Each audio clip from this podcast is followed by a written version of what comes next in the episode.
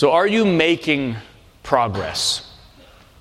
This is a key question, uh, not just of uh, our time here in church, but of our culture. I mean, are you improving? Is your station in life improving? Are you improving at your particular vocation and job? Uh, is your marriage improving? Your living situation? I mean, do you have all the tools necessary at your disposal to optimize? And are you putting them, uh, or using them in such a way that you're putting your best foot forward? I mean, to be stagnant, we are told, is to die. And then we become Christians and we join a church and we then enjoin ourselves to the same exact tact. Are we improving? How do we get better at this?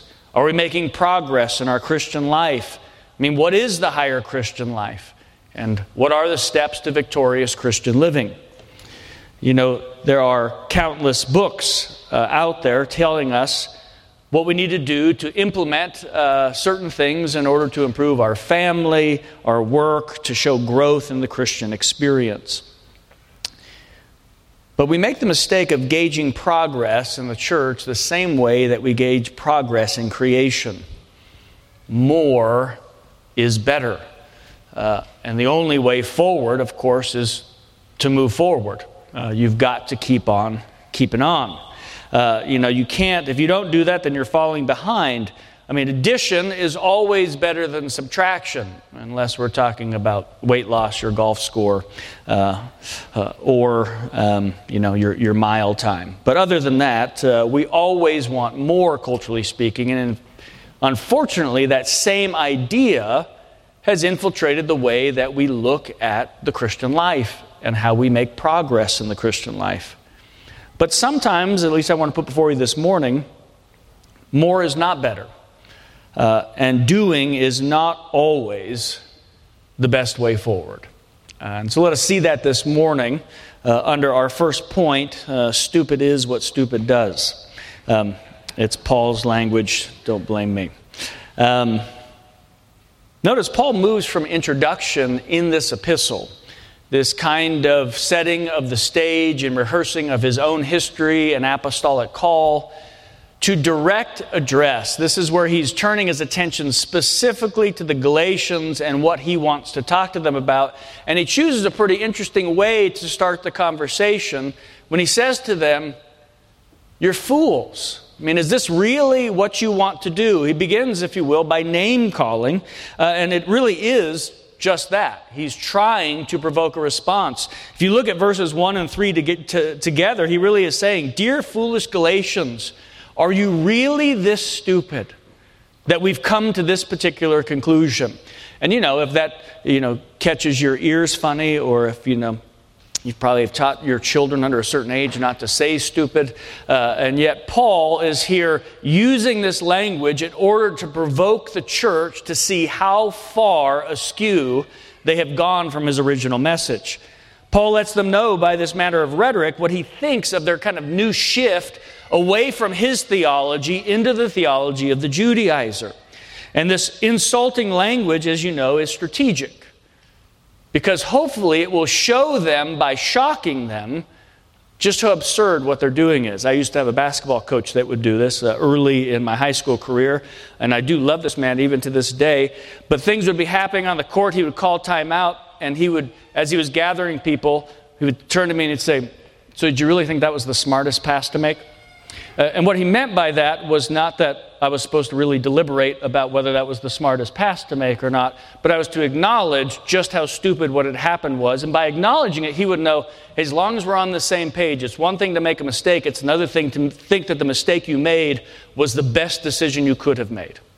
And that's what Paul is doing here. He's saying, you know, are you dumb or are you just stupid? It's got to be one or the other because of the choices you're making, in hopes of getting them to see that what they've done is pretty serious for Paul to degrade it in the manner that he's doing. There is an implied rebuke and a certain amount of distance and reproach in Paul's language. And for Paul, clearly, whatever's going on, there's a clear comprehension issue going on in Galatia. The, the church is missing something here. They're, they're, they're being obtuse and, uh, and thick uh, as it comes to their understanding of the gospel and the Christian faith.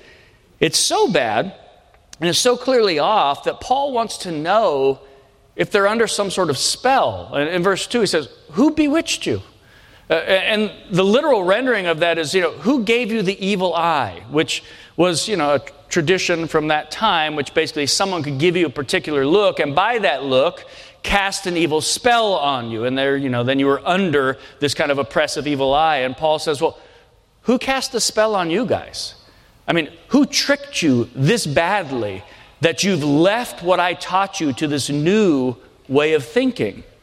He uses the language of sorcery uh, and about casting spells. And because he says what you're doing is so out of sorts that you must be under some sort of evil influence. I mean, so what could be so bad that Paul is willing to call the church fools twice because they believe it, as well as to chalking it up to some sort of bad mojo that they've come under? Well, for Paul, what is obviously stupid is going back to living by a method that has never worked in the history of mankind, no matter how many times it's been tried in the past.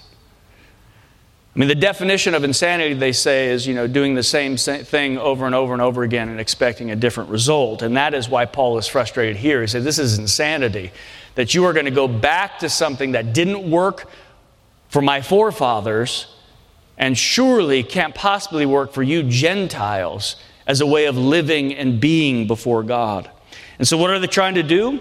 Clearly, according to Paul, they're trying to find favor with God in some sense by the works of the law, by human effort and doing. And you see that in verses 2 and 3 and 5. Did you receive the Spirit by works of the law? Verse 3 Are you being perfected by the flesh? Verse 5 Were the Spirit and miracles received by works of the law? Paul is saying that the stupidest thing a Christian can do is to try to remain in God's favor by doing of any sort. In fact, he says that idea is demonic. It's like a, a spell has been cast over you. Now, that may shock us, but, but Paul is saying that some evil influence has cast a spell over you because you're trying to improve your Christian position by the human doing of the law of Moses. I mean, what we think of when we think of the devil's wiles is, you know, he comes to promote licentiousness and riotous living, you know, all the dirty stuff that we're just disgusted by culturally, uh, and that we're all, you know, dismayed by as far, kind of as it's finding traction in the world. But Paul is saying if someone comes to church preaching improvement as the way to remain in God's favor, that that is the voice of the devil himself. That he doesn't just come tempting us towards obvious, if you will, licentious evils. He comes tempting us to start doing as a manner of being acceptable before the face of God. It's not just demonic, Paul says, it's dumb, and it's dumb because it does not work. He says, We've tried countless times and failed. I mean, if you've read your Old Testament for more than five minutes, there's a kind of reoccurring theme. God comes and he gives a commandment to his people or he gives them an obligation and then they don't do it. And then God comes and, you know, reprimands them or maybe even delivers them from their own stupidity. And then He gives them the commands again and then they don't do it. And whether it be, you know, all the way from the beginning of the patriarchs or to every king in the history of Israel, there is no one who can get it right in the history of the nation itself uh, is, is replete with examples of murmuring and complaining and rebellion until finally God exiles them from the land. Paul says it does not work. My forefathers were under the law of Moses and they accomplished nothing as far as getting favor before the eyes of God. How much less you, Gentiles, far away from the law of God, far away from all of the cleanliness laws, for you to put this burden on your own back. It will never work as a means of finding favor in God's sight. And this is why Paul is so exasperated. You see, what will kill us is buying into the belief that we can liberate ourselves or redeem ourselves or ingratiate ourselves to God if we just learn the right strategies or if we just improve beyond what we were last year, or if we can mark our sanctification as going up on this perfect incline, you know, kind of this stair stepping method where we're getting closer and closer to the holiness that God approves of, and therefore we know that things are okay with us. Like we know we haven't done it yet, but you know, the right book or the right teaching or the right strategy might just be around the corner where we can do these things a little bit better, and then we will be pleasing in God's sight. I mean, this is what the self help, you know, the, the, the self help section or the self improvement section of any bookstore or, or, or, or, virtual bookstore is trying to tell you. Uh, that there might just be a book or a method or a strategy that will get you improved in the right way to where you will be okay in the eyes of God, even in, within your own eyes.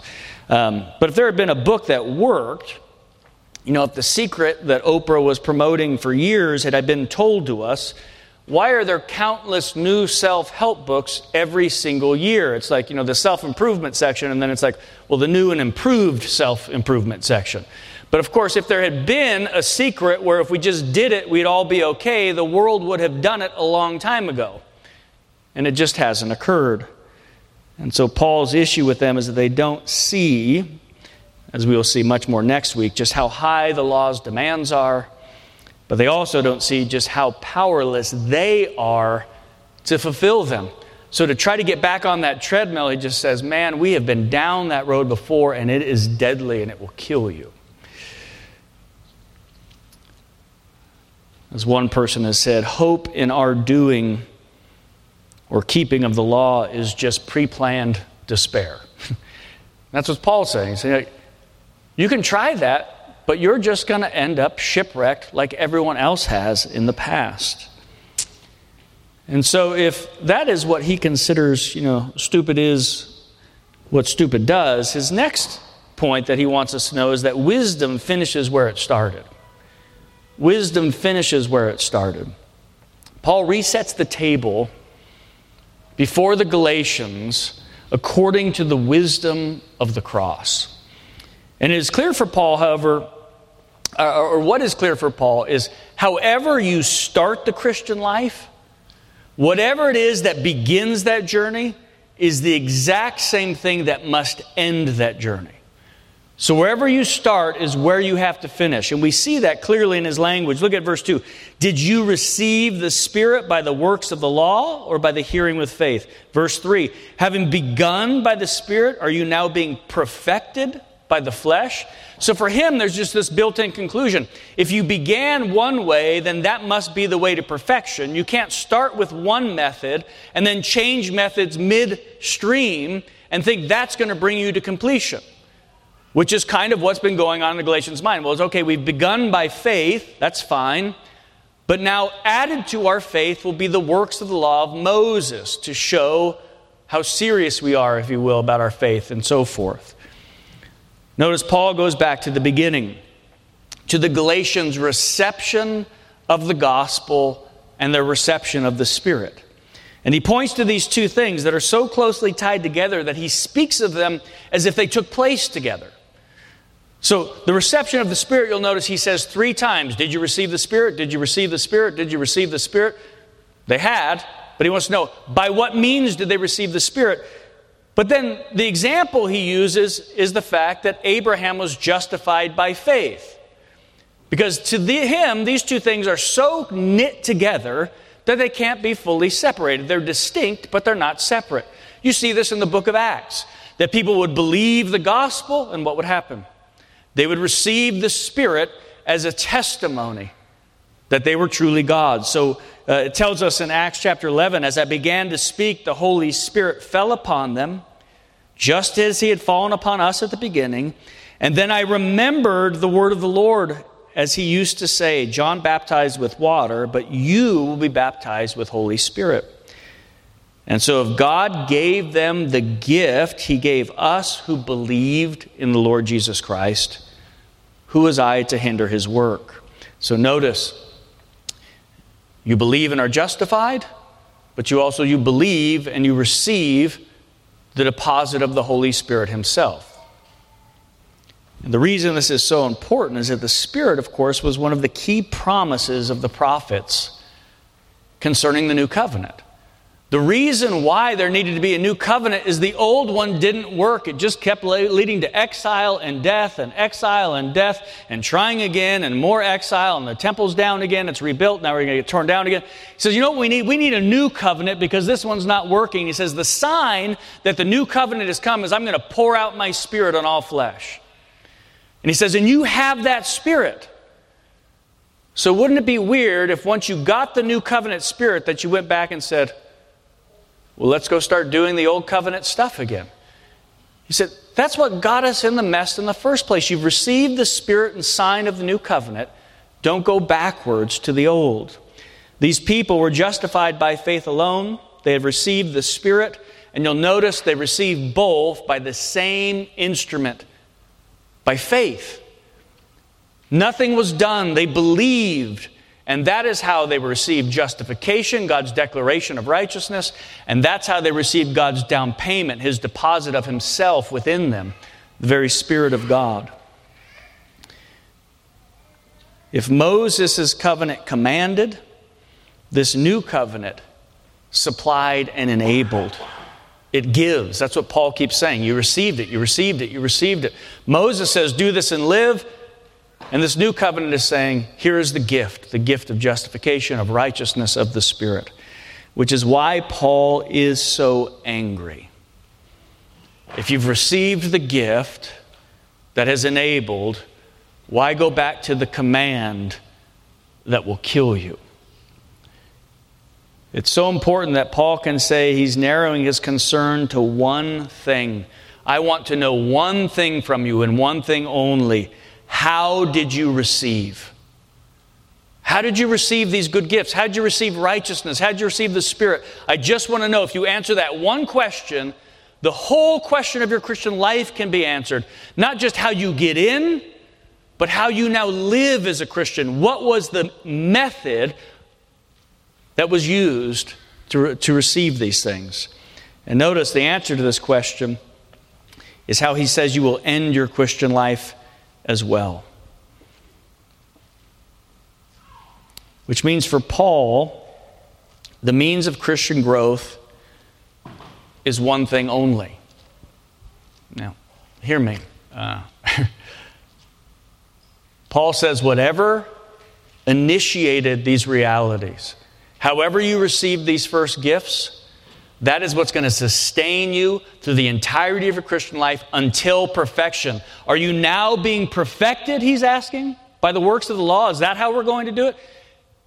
And so his obvious answer is there's going to be perfection coming one of two ways either by the works of the law or by, what does he say? Hearing with faith. Those are the only two options. So either it's doing that will perfect us, that's our, our, our means to improvement, or hearing will perfect us. But hearing what? He tells us clearly in verse 1. He says, It was before your eyes that Jesus was publicly portrayed as crucified. So now, hopefully you're a little confused. Um, this was, according to him, their point of entry. I mean, what does he mean? When did the Galatians see Jesus publicly portrayed crucified? And what does them seeing that have to do with hearing at all? I mean, why does he bring up their seeing and then saying, therefore, hearing with faith is the key? Because they vividly saw Jesus portrayed as crucified not with their eyes, but through their ears. That Paul came to the Galatians and preached the gospel of the cross, and through the preaching of the cross, they saw for the first time through their ears Christ as crucified for sinners. And this, hearing, received with faith, is how they were justified and how they received the Spirit. That's how it all started. And for Paul, this is how it has to continue all the way to the end. How are they going to be perfected, according to Paul? By hearing with faith. That's how perfection comes. The gospel preached and the gospel believed over and over and over again is how we will be made truly righteous. Not just declared righteous, but we will be transformed into the very likeness of Christ by this means, according to Paul. You don't begin with the gospel and then move on to instructions for better Christian living. Paul says you stay right there on the cross from the beginning to the end, and that is how Christian maturity is brought to pass. For Paul, if you will, if the evil spell cast over them is to now add works of the law into the regiment, into their regiment in order to be a complete Christian or a fulfilled Christian. He says that's some, you know, some evil, you know, uh, uh, uh, voodoo. The, the charm that he gives them to resist this evil spell, if you can handle all the, uh, the Harry Potter stuff, um, the charm that disarms this spell is Jesus before your eyes.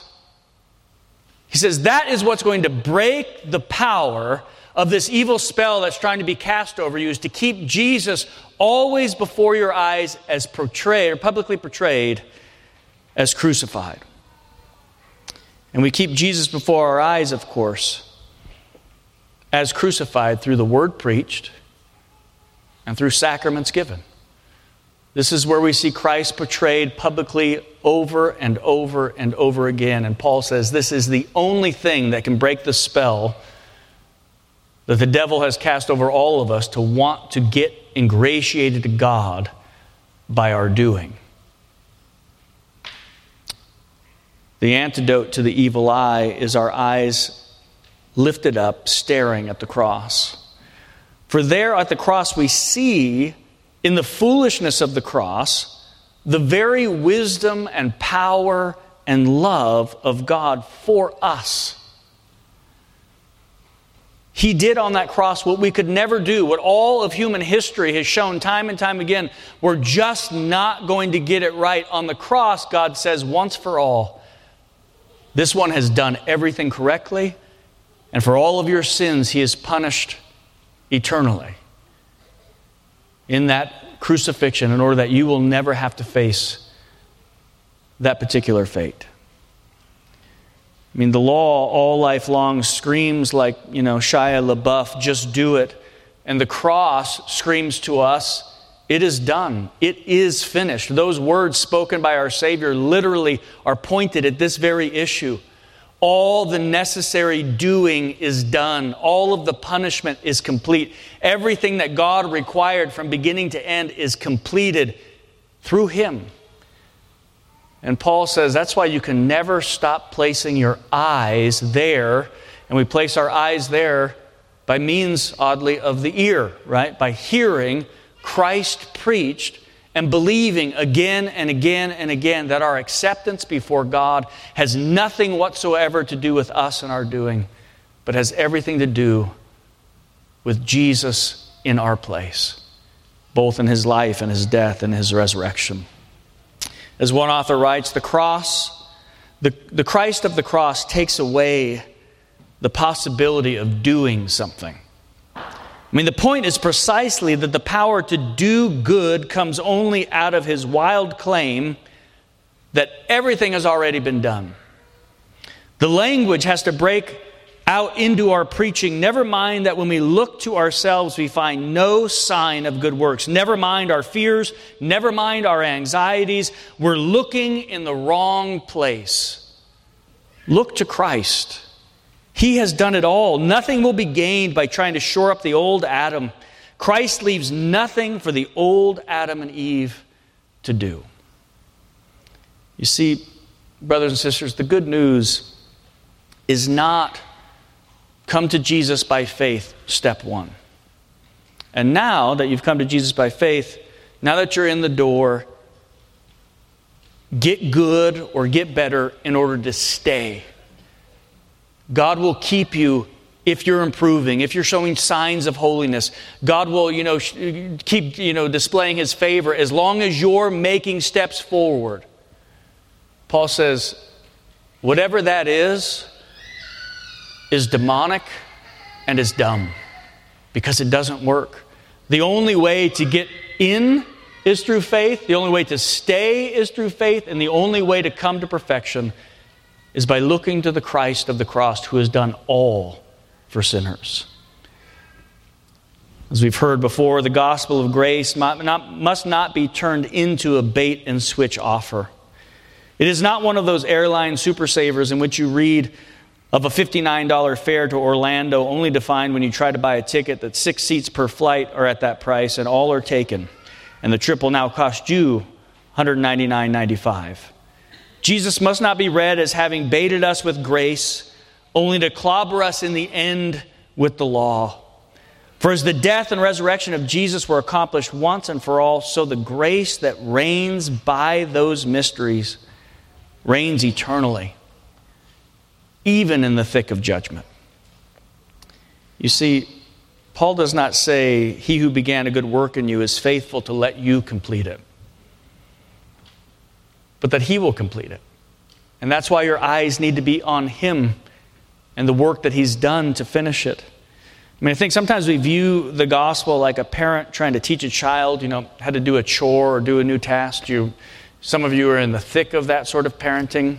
Uh, we, are, we are somewhat beyond that now, just hoping to keep pushing in the right direction.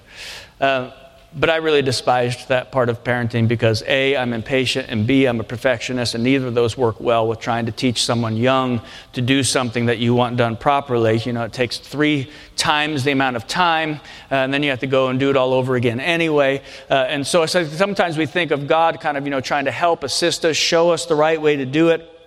Uh, and if, you know, He does that so we can eventually learn to do it ourselves. But the gospel is more like a parent who has shown the method countless times, has held the child's hands on the tool, walked him through it, and even after all those countless times, the child has no success, and the parent finally just sends them off to play and does it all himself for both of their sakes. See, beloved, if we don't, we don't just get in by justification, we live by justification by faith. That is a doctrine for sinners that will no longer be necessary until sin is no more. If sin is no longer, then that message need not be preached. But wherever sin continues and is present, this must be our center and primary source of growth. Anything else is a death sentence, according to Paul, because it will just expose your lack and your need and cause terror. What we need to hear and believe again and again is that God has done it all and that we are accepted and acceptable in His sight. He doesn't just accept you while holding His nose and like, I guess you can stay. But according to Paul, we're so acceptable that His own Spirit dwells in us that he considers us so holy that he's deigned to make his dwelling place within us. You see, according to this text, looking back, looking back at the cross is the only way forward. And that is how ultimately we make our march towards holiness is not by climbing the stairs, but by setting our gaze on the crucified Christ through the preaching of the gospel and through the sacraments that display God for us, our hope of glory. Let's pray.